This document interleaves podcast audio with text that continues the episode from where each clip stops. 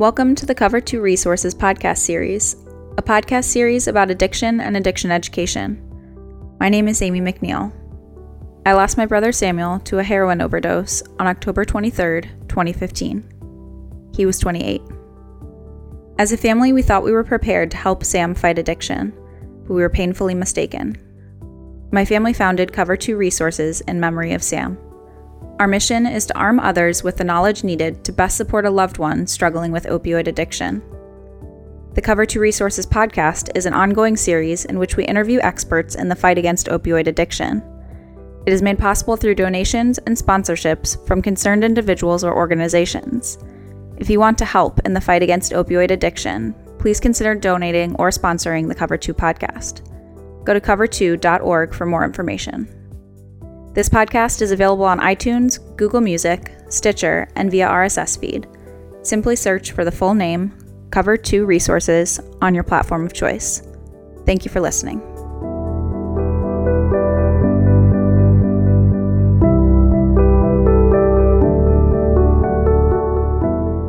Hi, I'm Greg McNeil, founder of Cover 2 Resources, and I'm here today with Emily Metz, project coordinator for Project Dawn Emily, hi. Hi, Greg. Nice to have you in. Thank you for having me. So, can you tell us just a little bit about Project Dawn? Sure. So, uh, Project Dawn stands for uh, Deaths Avoided with Naloxone. Uh, it began as a pilot project out of the Ohio Department of Health, and the first ever Project Dawn uh, in our state uh, started in Scioto County down in Portsmouth, Ohio. Uh, the program that I manage here at Metro Health Hospital in Cuyahoga County, we were the second program to start. Uh, and so, Project Dawn, we are what's referred to as an uh, overdose education and naloxone distribution program. So, what that means is that we provide access to naloxone, the antidote for any type of opioid overdose, to our community members.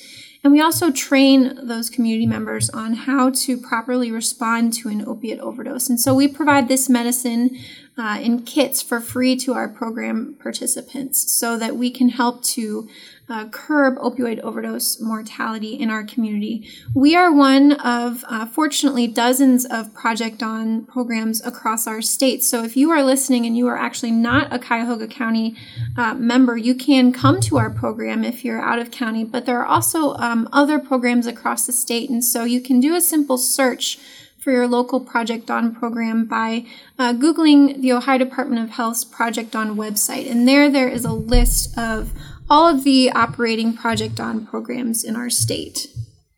Excellent. So, Emily, how did you happen to get involved with Program Dawn? Um, well, I uh, completed my master's of public health at Case Western uh, Reserve University, and I studied um, um, mainly harm reduction while I was in school. Um, harm reduction is um, it, it, focuses on interventions which help to reduce the harmful consequences associated with drug use. And so Project Dawn is a harm reduction program in that we hope to um, you know, curb opioid overdose mortality, which is the most harmful consequence, of course, associated um, with drug use. And so I happened to be studying um, harm reduction and wanted to de- dedicate my career to it. And at that time, um, our medical director of Cuyahoga County Project Dawn, Dr. Joan Papp, was actually um, creating the program in our county. So I actually started out as a volunteer and became uh, the manager that year in November. And so um, it was really just um, very lucky, I, I think, that I was at the right place at the right time because, um, you know, this is such a, a needed um, community resource, and I'm very proud to be a part of it.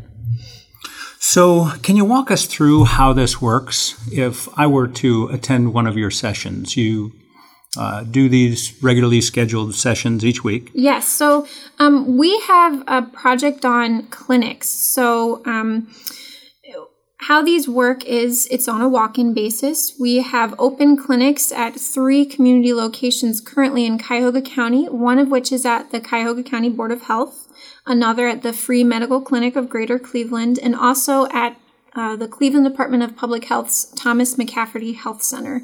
And so on certain days of the week at these um, clinics, we have open hours where anyone from the community can come, no appointment necessary, um, and get their free naloxone kit. All in all, the process can take up to about 20 minutes um, where we uh, teach individuals about risk factors for overdose, how to recognize an overdose, and then, of course, most importantly, how to respond to an overdose. And so, this is a prescription that we're providing to our patients. We provide the medicine and the kit on site to the patient, so they don't have to go to the pharmacy. We are a full operating clinic providing um, these kits to our patients. And so that's generally how it works. There are other locations where we do provide our kits here specifically in our county.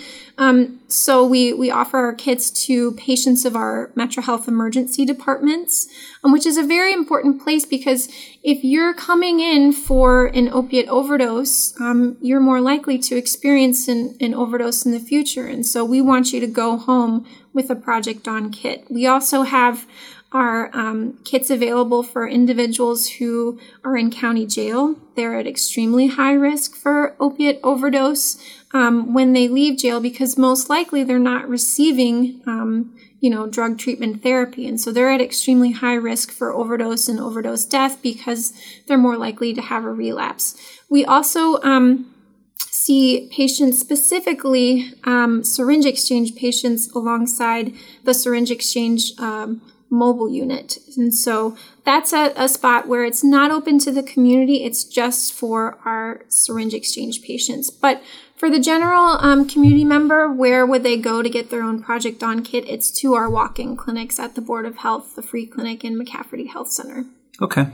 So back to administering it for, you know, just anybody that comes in and, and participates and goes through your program there. Do they have to learn any special skills such as CPR?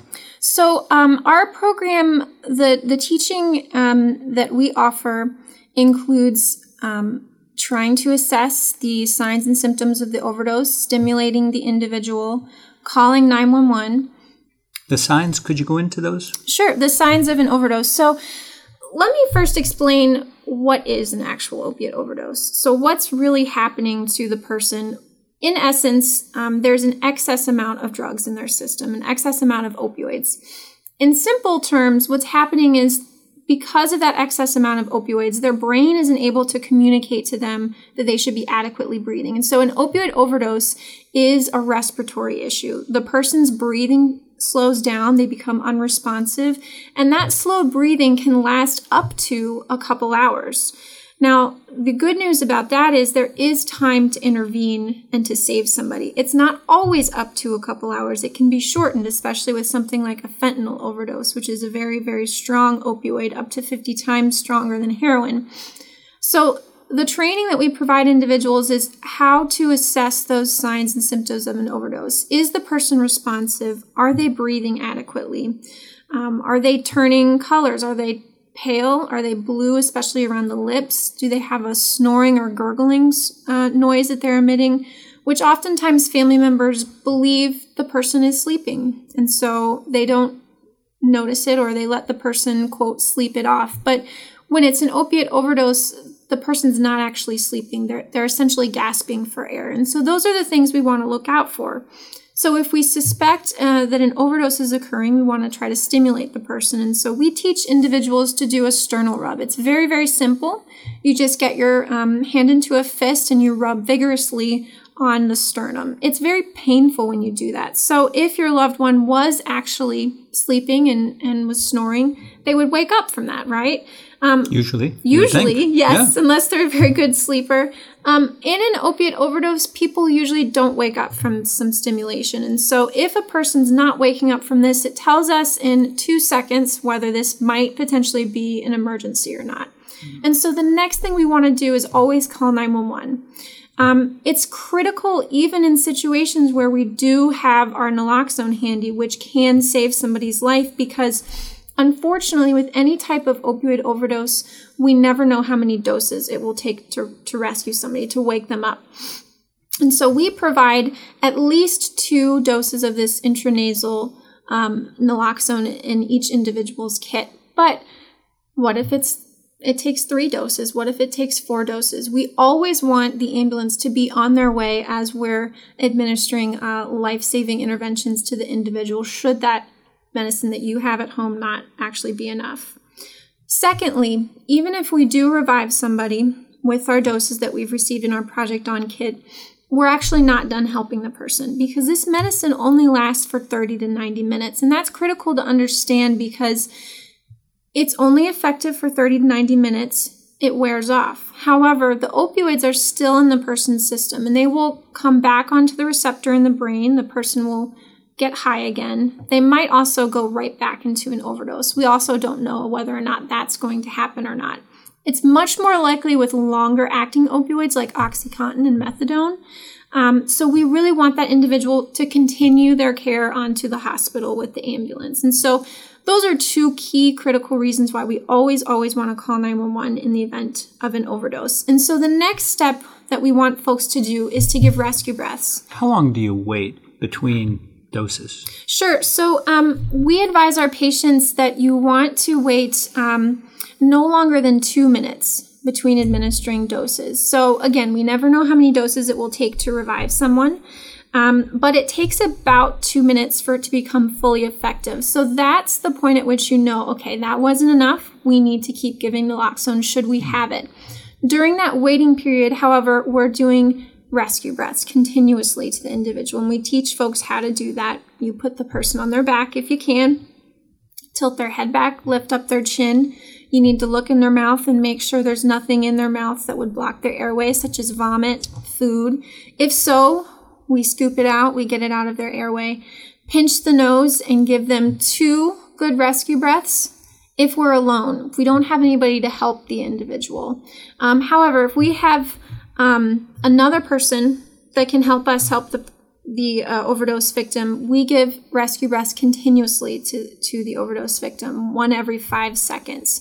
That's before we give the naloxone. So, if I can go through the steps um, that we teach in our training, certainly assess assess the signs and symptoms, stimulate the person with a sternal rub, call 911, administer rescue breaths, administer naloxone. Then, after we administer naloxone, we continue back with giving rescue breaths. And if two minutes have passed and we don't see a response, we administer another dose and continue rescue breaths until either the ambulance gets there or they wake up. So, um, another thing we always want people to understand is that if somebody is to be left alone, if the overdose victim has not awakened, even if we have to go answer the door for the ambulance and and we have to leave that person alone, we always want to put them in what we call the recovery position, which is just making sure the person is placed on their side. We don't want to leave somebody alone who's in an overdose state on their back because people often vomit during an overdose and, and they can choke on that. So we always want to make sure they're on their side. Should they vomit, it goes out onto the floor instead of into their lungs. Okay. So, um, you've distributed a lot of these kits since the program began. We have. Can you tell us a little bit about that and about how many lives have been saved? Sure. So um, we have distributed at this point um, about 3,800 kits um, since we started our program here in Cuyahoga County. Uh, in March of 2013. Each year we distribute um, many more kits than the previous year. And so all of these kits are distributed in, in all those locations that I mentioned at our walk in clinics, um, alongside the syringe exchange program in our emergency department, um, in the jail, at community distribution events. With regard to how many lives have been saved, that's a tricky question because we know only a conservative number. Um, the way that we find out whether a life has been saved with our kits really is when individuals come back to see us to get a refill. And so at this point, we know about almost 500 um, reversals that have occurred um, because of uh, the use of our kits, which is an amazing number. But I, um, I think it's probably much more than that. Yeah, one would one would think logically. Well, yeah, we'd hope. Sure. Um, and you mentioned earlier that the kits work on uh, fentanyl as well. Yes. Uh, but the Narcan, you know, since fentanyl is so much more powerful, 50 times more powerful than heroin, chances are you'll need multiple doses for that. That can be the case. Um, yes, fentanyl is another opioid, just like heroin, just like Percocet, just like morphine, methadone. It is up to 50 times stronger uh, than heroin. And so many people are dying um, more recently of fentanyl related overdose for a couple of reasons. Um, mainly, these fentanyl overdoses are involving heroin. The fentanyl is being laced in our heroin. Um, and that's really occurring down, um, for the most part, in Mexico, where the drug dealers are illicitly producing fentanyl, um, lacing it in their heroin. And so that comes up to Northeast Ohio and, and it's in our heroin supply. And so uh, heroin users aren't always aware that the heroin they're about to use has fentanyl in it. And so they might use the same dose that they used yesterday, um, thinking that they have the same drug in their hands. Um, but all too often, people die as a result because of how extremely potent um, this this drug is, and it, might be laced. The heroin might be laced with fentanyl, but it could also um, be pure fentanyl, which is of course even more dangerous. And so, what that means in regards to overdose is that the overdose onset can be much quicker. So, overdoses don't always occur immediately after somebody ingests a drug. It could actually be hours later. But with fentanyl related overdoses, they tend to be, they tend to occur rather more quickly. So you hear a lot about, um, unfortunately, overdose victims who are found with, quote, the needle in their arm still. Um, those types of situations are um, when the, the individual injected the drug or used the drug and then immediately fell into an overdose. And so that can happen more often with fentanyl related overdoses. So the overdose onset is more um, is quicker. The time we have to intervene and help somebody can be shortened as well. So people can die more quickly. And so our response needs to be um, swift. We, we never want to wait to call 911. We need to call immediately. And um, all too often, it also requires more naloxone in order to revive that individual, just because of how strong this opioid is. Um, so, Emily, is there any concern that uh, the Narcan from Project Dawn kits being used by a Lazarus party? Sure. So, um, let me first define what people um, mean when they say a Lazarus party. Basically, what they're saying is that a drug user uh, will use as much drugs as possible in order to overdose um, just so that they can be revived um, by naloxone to reach the highest high and then be brought back. So uh, that is a myth um, that we have dispelled in um, the harm reduction and, and, naloxone distribution community. Um, and I think for the most part, this myth is um, brought, a, brought about really just because of misunderstanding. Um, let me first say that Project Dawn programs, our target population um, is uh, for the most part, um, individuals who use drugs themselves. We also want to reach um, third party registrants, which means somebody who's not themselves at risk for overdose but could potentially witness one, which could be a family member, a friend. But the most likely individuals to witness an overdose are drug users themselves. They're often using in the presence of their friends or family members, other people. Um, and so we asked ourselves this question um, Do people abuse this medicine? Um, do they use more drugs just to be brought back? And we did research on this and found that that was actually not the case. In fact, individuals who are connected to Project Dawn type programs often um, reduce their um, drug use um, and risky drug use behaviors. Um, and so I think the myth was really brought about um, by our police or maybe emergency responders who are, are finding individuals um, who have maybe Project Dawn kits when they are called to an overdose scene and maybe might misunderstand what's going on there. We absolutely want our drug users to have these kits. Um, and let's be honest, um, overdose happens because of the disease of opioid use disorder. An overdose is going to happen whether or not a Project Dawn kit is around. The only difference is whether somebody survives that overdose.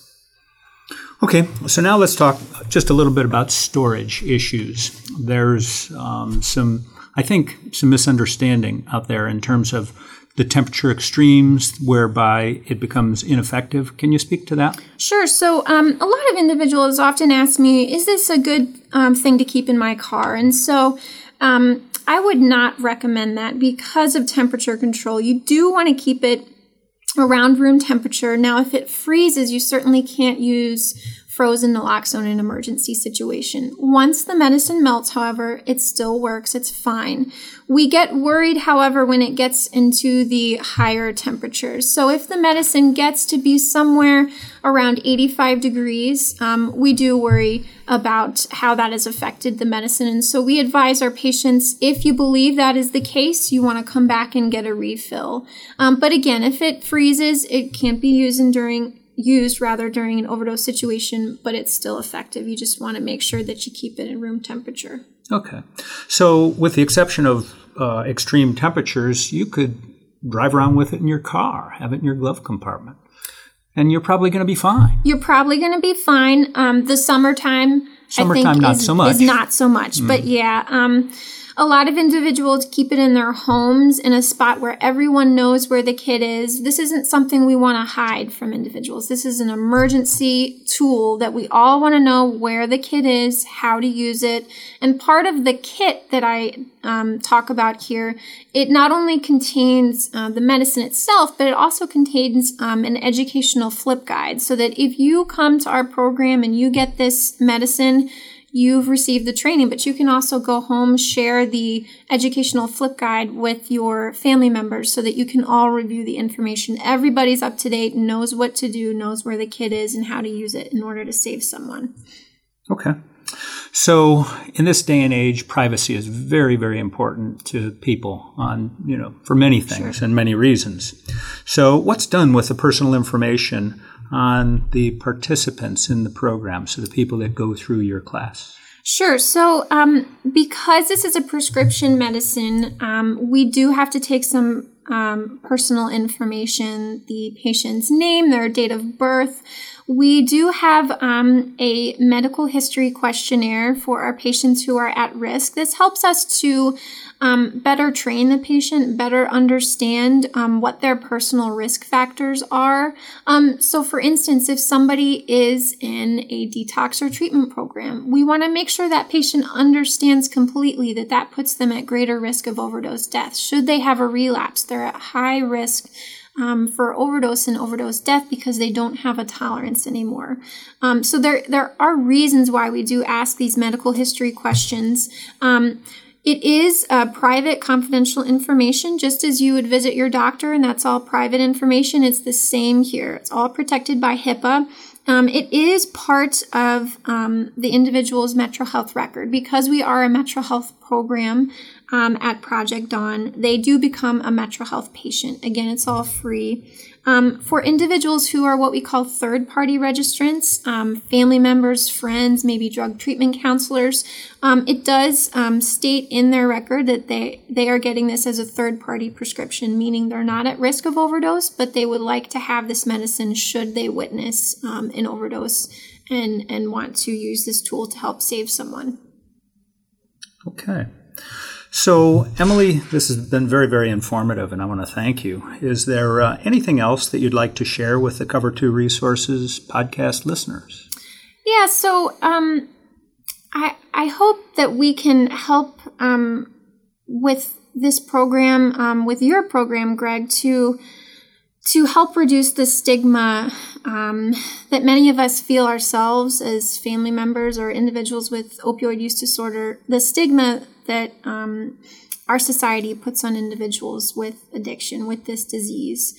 Um, and I hope that individuals do not feel stigma when they come to our program. Um, we are here for the community, and there should be no reason why anyone should fear coming um, to understand how to respond to an overdose um, and, and get this medicine. We want everybody to have um, this life saving tool.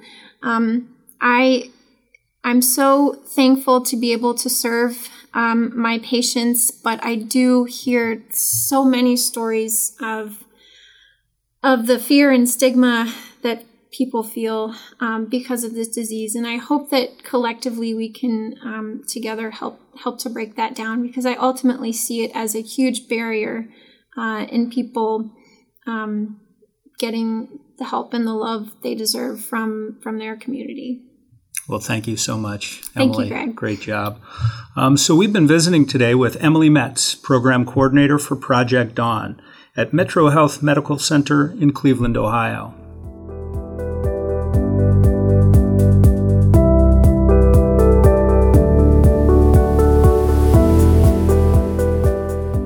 Thank you for tuning in to this episode of the Cover 2 Resources podcast. This episode is a production of Cover 2 Resources and is made possible by listeners like you. With your support, the Cover 2 team can continue to research and broadcast these resources to others in need. If you'd like to donate or to sponsor a future podcast, please visit cover2.org. As always, thank you for listening. Together, we can make a difference in the opioid epidemic, one life at a time.